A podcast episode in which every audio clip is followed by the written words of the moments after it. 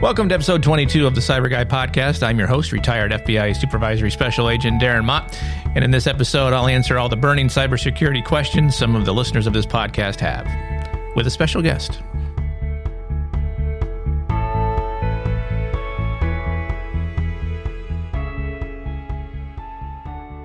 Right, so the genesis of this particular podcast came about because I was lazy this week, to be quite honest. Uh, I have a couple friends that are going to come on in later weeks to talk about a business email compromise case, uh, an unhackable hard drive, uh, and a undercover that we did several, I mean, a decade and a half ago that resulted in arrests all over the all over the world. But those are coming up in future podcasts, so look out for those. Today, I asked uh, my wife to ask her friends and family about what cyber questions they may have that they've always been curious to know or have at the top of their heads. So we're going to address those particular questions in this podcast. Start off about to talk about new cybersecurity news of the day. That I'll be honest with you, the last week and a half has been somewhat quiet from a cybersecurity perspective. There haven't been any huge data breaches, other than the one I talked about last week with the Irish gym management company, which appeared to impact. Uh, CrossFit users who who may use particular CrossFit gym applications. Um, some of that information, uh, if you, again, repeating what I said last week, if you want to look at that, there's a website called haveibeenpwned.com. Put in your email and it'll tell you where your information has been compromised and, and data breaches going back several, several years. Uh, one other thing, if you listened to last week's podcast, depending on when you downloaded and listened, you may have noticed that there was uh, some cutouts. That was a law, a legal friend of mine uh, contacted me after I had published the podcast and mentioned that some of the things that Rob Shutt and I talked about last week kind of bordered on questionable uh, information about tactics used by the FBI in investigation. So I cut those pieces out. So you'll hear some parts where it cuts out, but it really doesn't change the the information provided. So if it sounded weird, that's that's a re- rationale for that. And I thank my legal friend for trying to keep me out of trouble. So with that, let's go to these cyber questions. Hopefully, in looking at these, these are similar questions that you may have had.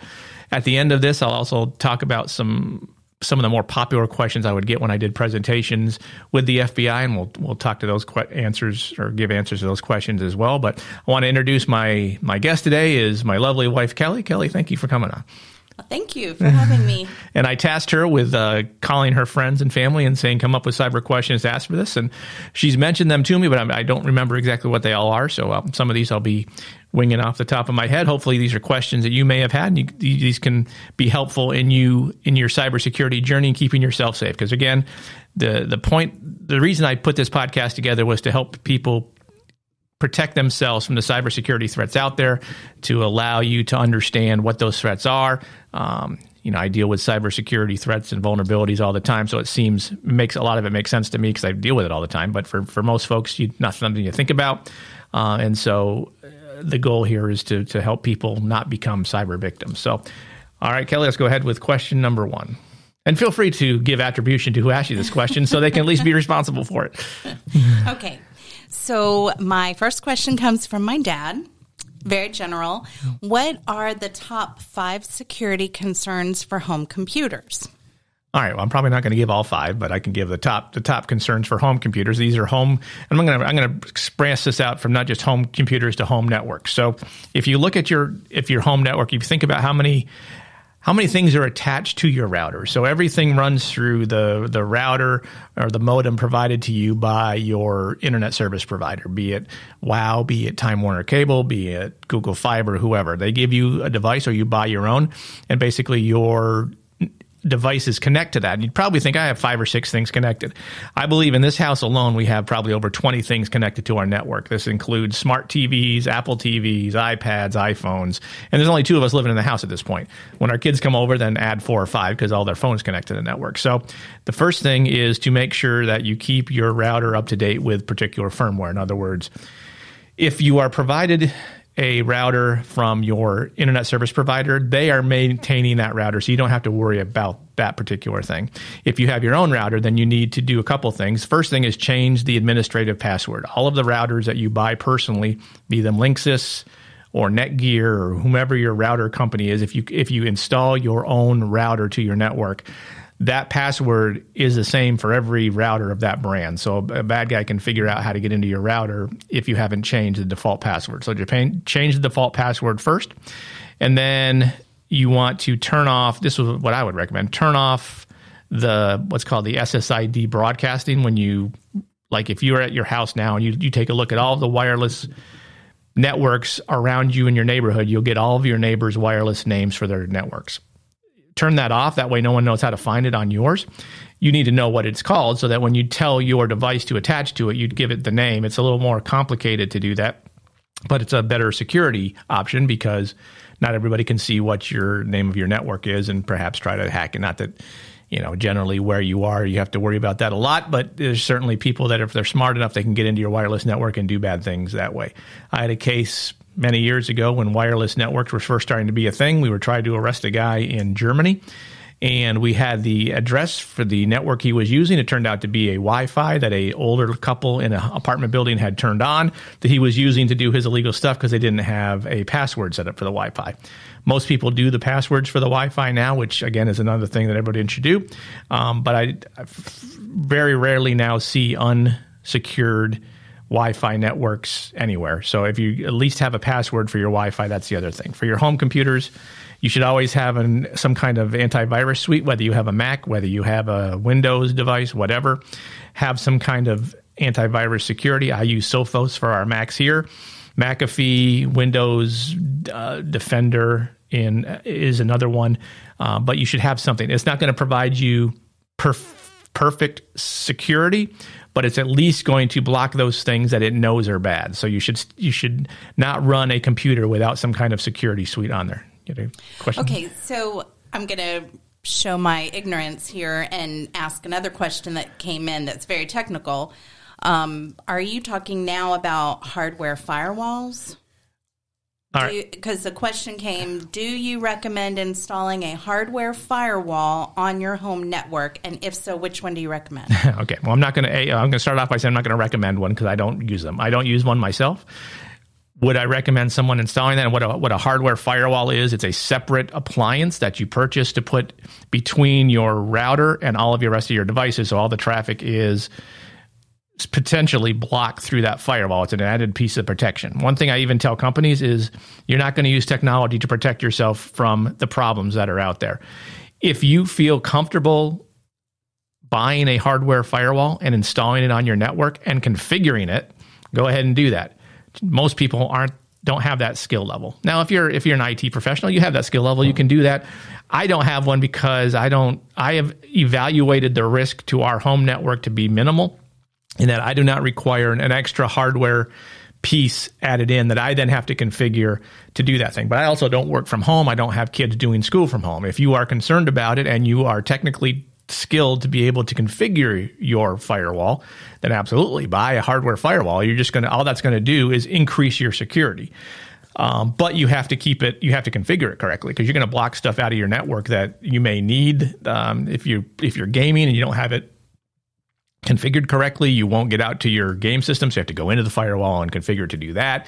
If your wife is working from home and all of a sudden she can't get into her VPN because you have your hardware firewall misconfigured, that's going to be a problem. So it could could could potentially cause more problems than it's worth. But if you are comfortable working in that environment, doing the configurations, keeping it up to date, updating the firmware, it's a very it's a it's a fine device to have, and um, I leave that to personal preference. I honestly don't know a lot of people that use it, but I'm probably not asking them either. So there probably are more people than I know that are using hardware firewalls. I just it's not a question I ask. Uh, and again, it's personal preference. Um, if you're looking for a particular hardware firewall, Cisco usually builds the best best uh, material or the best hardware, but Cisco does it, Netgear does it. I'm sure Linksys has a, a hardware firewall. I have not researched them enough to be um, uh, skilled enough to tell you which one to choose. Do your own due diligence, find one that works for you, and go that route. So it's not entirely necessary if you're doing banking from home. No. Okay. All right. Yeah, I don't. yeah, because bank because uh, it doesn't really because you you're going to you know have to get out from your network to get to your bank to get your information. The hard the hardware firewall is not going to block that traffic, and it's not going to stop someone from acquiring your username. Pat, the problem with banking stuff that you have to be concerned of is do you have a strong password or using multi-factor authentication? If you do those two things, you don't need a firewall at all for your banking because the bad guy is not going to get that text message or that email that allows them to get access to your to your your um, accounts. Okay, good. Did you want to add any more of those top five? Uh, the top, yeah. So, but going back to the first question because we kind of jumped around there. Sorry. So, um, for your computers, make sure you keep them updated. If Windows, so Windows has Patch Tuesday every once a month on a Tuesday, or if it's more important during the month, they will send out patches to their devices. Turn on automatic updating. Now, the problem you get into that, and, and you have to make this assessment yourself, is sometimes those updates cause other things to break because they're not they're not put together correctly. So you have to then take a risk assessment and say, do I want to automatically update these or I want to wait and see if it causes problems? Same thing with Macs. You should have auto update on your computer so that when a when a patch comes out, it's fixing something within the computer that the company figured is a security risk, and that's why they're sending out that patch. So you should have you should patch that up so that your system is as secure as it necessarily needs to be. So make sure everything is updated. Um, the other thing I would recommend as far as passwords go, all the browsers have the option to save a password within the browser. I recommend not doing this simply because if a bad guy gets into your system and, and gets access to your browser and you have passwords saved on the browser, he now has access to those logins because the passwords are saved on the browser. Again, is this a, is this something that happens every day? Pro- you know, for most folks, it's probably not going to be a big problem, but it's just another safety feature that you are reducing your risk if you do not save your passwords within the browser. You know, have I done that before? Sure. I mean, sometimes a lot of these things are a here's the best best practice. I'm not saying I you know do them all myself as I do them as best I can, but I have a password manager that I use. That's a separate um, application on my phone, my iPad, my iPhone, everywhere. That I don't save my passwords in my browser because I can go get the passwords from this application. That when I change a password on one device, it changes it across all the devices. It's called Keeper Security. That's the one I use, but Dashlane all the password uh, applications do the same thing. So find one that works for you and use that and save your passwords there. And then you can go find them. It takes a couple extra steps to do that, but it's still it's a better security option. Is there a way to take those um, saved passwords off of your browser if you have? Yes, there's that? a preference. There's a preference within each browser to say to not autofill and to you can delete them. Ah, like for so for for later. example i have so yeah. So for example if i bring up chrome i have chrome here on my computer i'm looking at. If i go to preferences uh, and i go to privacy and security and i scroll down actually i don't know where that is exactly. So if i do search settings and put passwords it'll bring me to where it is. So i go to uh, autofill is that the one i want yeah, so autofill, there's passwords, and I have offer to save passwords. I have that turned off. Automatically sign into web states using stored credentials. I have that turned off. And then there are some passwords in here, and you can there's there's three little buttons on the side. You can click on the button, and it'll give you the option to remove that password.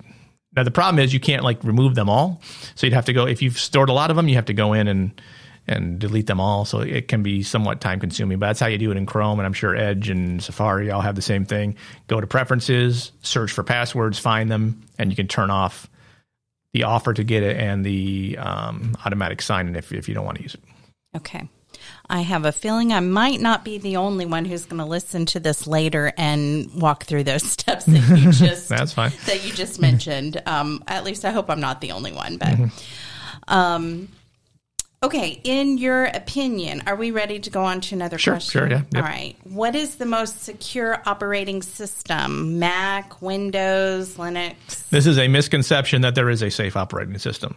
Hmm. Operating systems, be it Macintosh, be it or Apple, I guess it's no longer called Macintosh, called Apple, Linux, or Windows, all relies on computer code created by humans. There are errors and flaws within all of that code that re- create vulnerabilities that bad guys exploit to get into your system. The fact that Windows users are more likely to be victims of cybercrime has nothing to do with them using Microsoft. It has to do with more people using Microsoft. If I'm a bad guy mm-hmm. in Russia and I'm writing malware that I don't really have a distinct victim, I just know I want to get it to as many people as I can so they can download it and it can compromise particular systems, then if 80% of the world is using a Windows machine, I'm going to create malware to the Windows machines because I have a better chance of hitting someone who will open a, open a link in an email, download a device with malware, or download a uh, document with malware, and it'll give me access if the malware runs correctly. So that's why Windows is always a target because more people use Windows.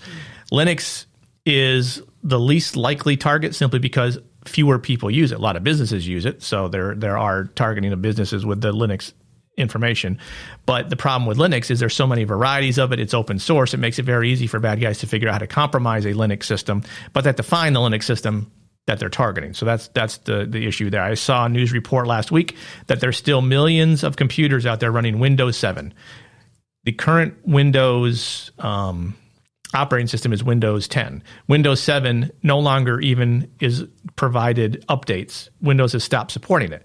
But there's millions of computers that use Windows 7. So if I'm a bad guy, new vulnerabilities are found in Windows 7 that's pretty good chance that I can find someone with a Windows 7 computer and get access to that. If you are running a Windows 7 computer currently, I beg you to stop. Update it to Windows 10. You can probably do it for cheaply, if not freely, uh, and get off of Windows. If you're using Windows XP, because there's still millions of computers that use that as well, then you are, I can't help you. If you're still using Windows XP, you are beyond my help because you are going to get hammered at some point. There, there was a situation a year ago or so where a bunch of computers in Europe got hit because they were running Windows XP still as an operating system, which again is no longer supported by Microsoft either. So get off of those, have the most updated um, version you can.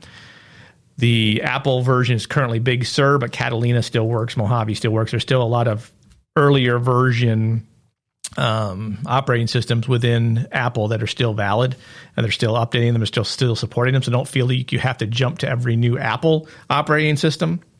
Um, and but keep them updated. So there is no no one is more safe than the other. There there are vulnerabilities in each. It's just it has to do with how many people are using them. So you can't sit back and relax. Correct. if you, if you, the operating system yeah, that you have. That is correct. Yeah. Okay. And so one more technical question um, before we get to you know the questions that are really in a mama's heart. Sure. Um, do you recommend using alternative DNS services for more secure web browsing? configured on your PC or your home router. Yeah, so there's th- this depends on where you are in your life.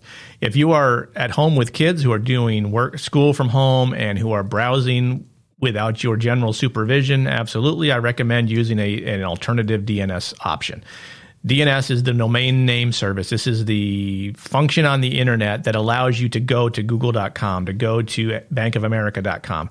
The internet and the the infrastructure that supports it does not understand what amazon.com is or what google.com is. It understands numbers to direct information to those numbers, the IP addresses for each of these service websites and what have you. So the DNS service is what converts. When you put in Amazon.com, your browser goes out to a DNS server to say, what is Amazon.com equal to?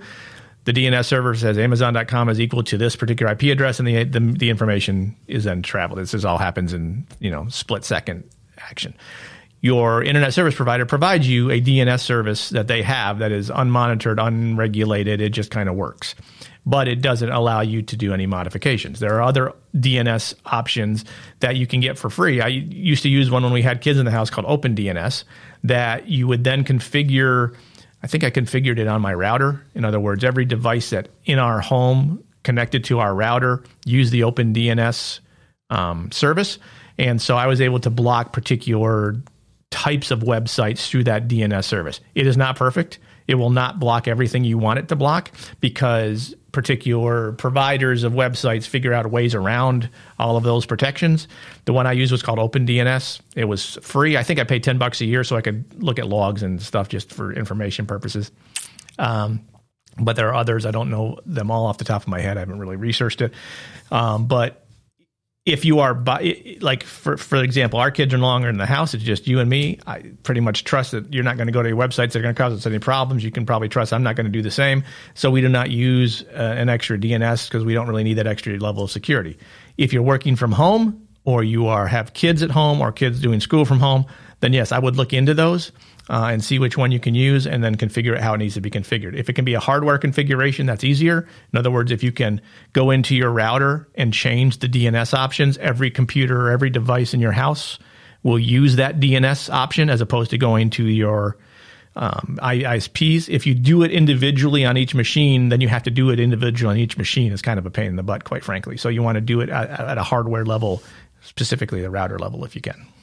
Okay, thank you. Now, those questions came from a, a friend who um, is an IT person. So Right, let's just call him. Jeff. Jeff. Thank you, Jeff. Um, but um, I did get a few questions from some mama friends of mine. Ashley and Jawanya um, asked, and I think maybe it stems from listening to your first podcast and when you said TikTok was bad. It might stem from that. When I said TED Talk was bad. TikTok. Oh, TikTok, yes.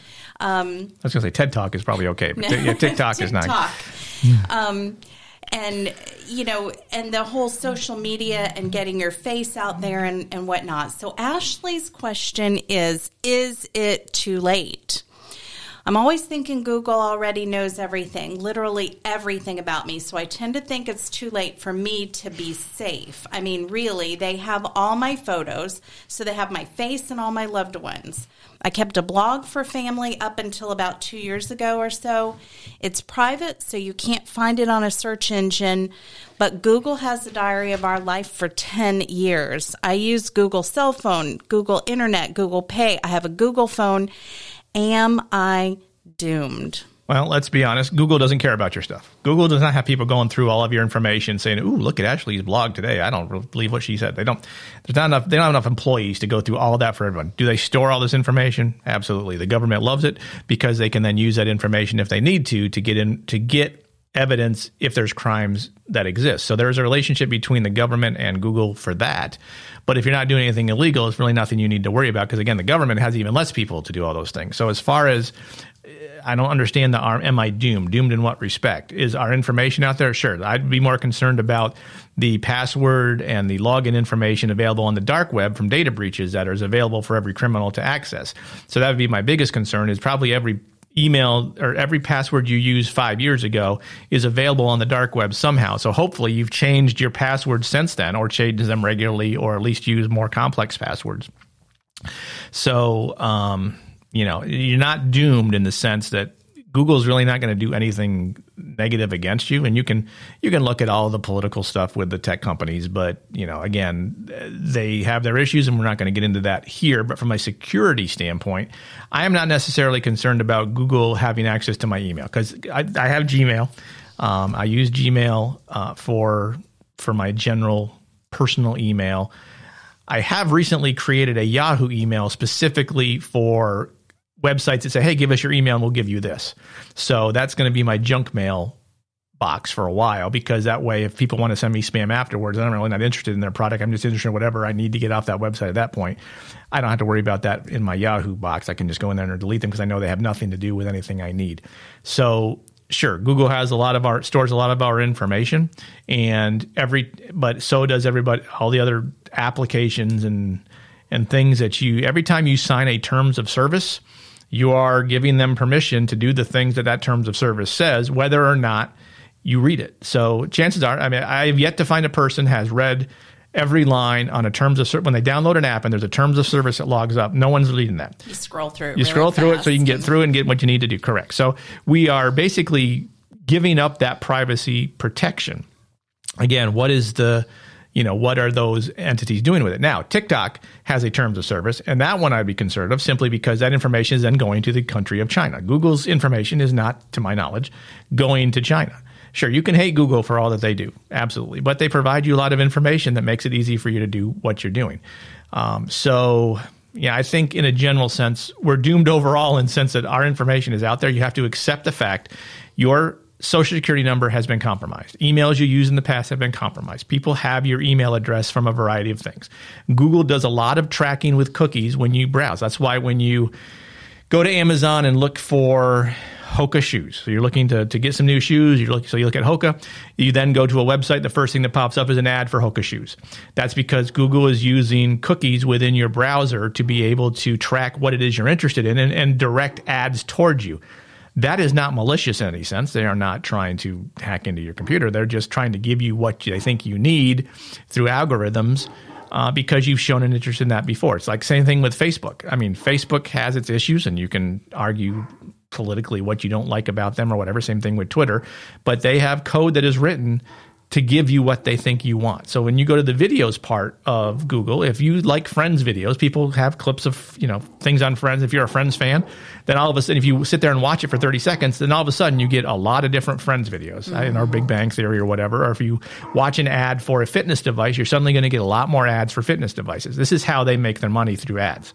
So if it's something that concerns you, stop using those services. So that's how that's how you can fight against it. But as far as being doomed I wouldn't worry about it that much. They don't care about they care about giving you the things they think you want so you'll buy stuff that supports their ads that make them money. That's what they're concerned about. And a lot of stuff you can just eliminate. There are security precautions within all of these entities that you can turn on or off up to your uh, depending on what you're looking to do. So if you take the time to do that, you can protect your information. Okay. Good, thank you. And so um, to another mama question along the same lines, but um, starting out for your kids. So, so Joanya asked, um, you know, she just got iPads for her sons, mm-hmm. and how can she protect them just starting out? Well, the first, well, going back to the DNS question, invest or or, or download uh, a, a, DNS service that you can that you can manage. What does DNS stand for? Domain name service. So you can this is the what converts the name to a number so that it knows how to travel.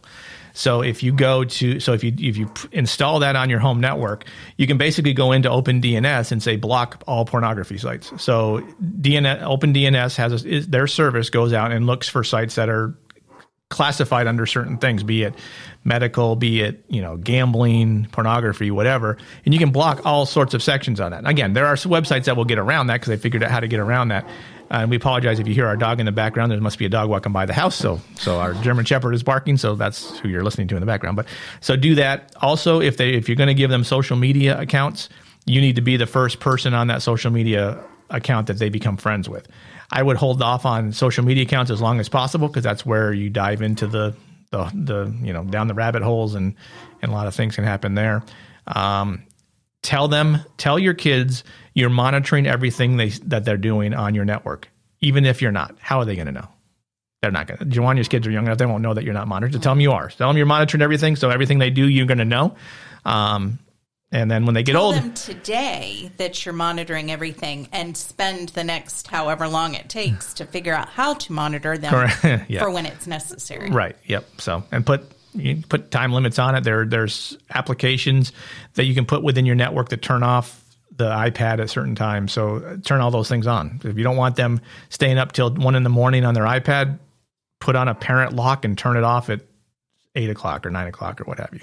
Well, just have a a place to store all of them at the end of the day. Or do for, that, yes. Yeah, powering and and whatnot. But yep. Okay. keep in mind you're the parent, so you, it's okay to say no. There's right. nothing wrong with saying no. Right. Okay. Um, I had another question, but I can't remember now. well, I guess we won't be asking it then. Will we? Yeah. Maybe it'll come to me. Did you have anything else to share? Oh, that was the end of your questions? That's the end of my questions that, that came in. Maybe more will come in. Okay. So I'll so I'll mention a couple of things. Every time I would do a presentation, there were certain questions that I would get that almost every almost every time. First one had to do obviously with passwords. How do I store them? What do I do with them? I think I've mentioned this many times. So I'm not going to spend a lot of time on it, but a password manager on your application is the best way to do it. If you don't like that idea, there's nothing wrong with writing down your passwords on a piece of paper and sticking it in a book and put the book on the bookshelf. Unless you are robbed by a Mensa member, no one's stealing your books, so your passwords will be in there. However, if um, you know, don't take your passwords and tape it up to your computer monitor. That's not the way to go. But do whatever is easiest for you to keep track of those passwords uh, because that's the thing. Uh, and turn on multi factor authentication. I will say this probably every other podcast going forward. Who knows? Uh, so, what another qu- common question? Yeah, go ahead. Okay, sorry. I did think of my question. Mm-hmm. Um, and it goes back to when you used to speak to the high schoolers about going into the FBI. Uh-huh. So, when you do have social media and you are using it, I mean, how can that come back to bite you in the yes, butt? Yes, that's a good that's a good point. And as parents, you need to explain this to your kids, whether they want to believe it or not. This is true. Is that especially if they want to go work in the government. They want to go work in the government. The government is going to do a background check on everything you've done from 18 to whatever age you're at. That will include a social media check. They will check your social media accounts. They will ask for access to it and what your media, social media accounts are and look for what pictures have you done. Did you make racist statements? Did you do anything show illegal activity? Anything of that nature. Your employers in the future will do the same thing whether they're the government or they're the private sector. They will go through and look at your social media because there is a an issue with they don't want to hire someone that's going to embarrass them or ruin their brand down the line. So they will do they will do a, some kind a, a smaller background check of your social media accounts to see what did you do when you were young and if it's something they don't like you may not get the job so they kids need to be aware of that most of them think they're going to go be social media influencers and make millions of dollars so they have that belief in their head if you can dissuade them of that, that that is not the normal way most folks go, then they will be better off down the road. So definitely, you know, they need to be careful what they're doing on social media. There's nothing wrong with social media if it's used the right way, uh, but you know, as teenagers, the the brain is not fully developed. Hormones take over, and they can do things that they're going to end up regretting down the line. We've had cases here, even in Huntsville, where teenagers, uh, you know, they have their first girlfriend and they decide that they want to do sexting in between between themselves. Uh, the the relationship breaks up, and then the you know one of the two, one of the pairs sends out these sexting videos to everybody else. The problem you get into with that is that is distribution of child pornography. So the kid who distributed the picture of their boyfriend or girlfriend gets arrested, charged with distribution of child pornography, and is now a sex offender the remainder of their life. Hmm. So things like that they need to be aware of that there's repercussions for things you do online and you can put something online and delete it, but it's still on there forever. Once something goes online, it is there forever, whether you delete it or not. There are examples upon examples of people saying stupid stuff on Twitter, then immediately deleting it an hour later, but 400 people downloaded it and it's now it's now gone viral and everybody sees it. So yeah, you need to explain to them the ramifications of their actions and how to be careful online. Okay. Thank you. All right.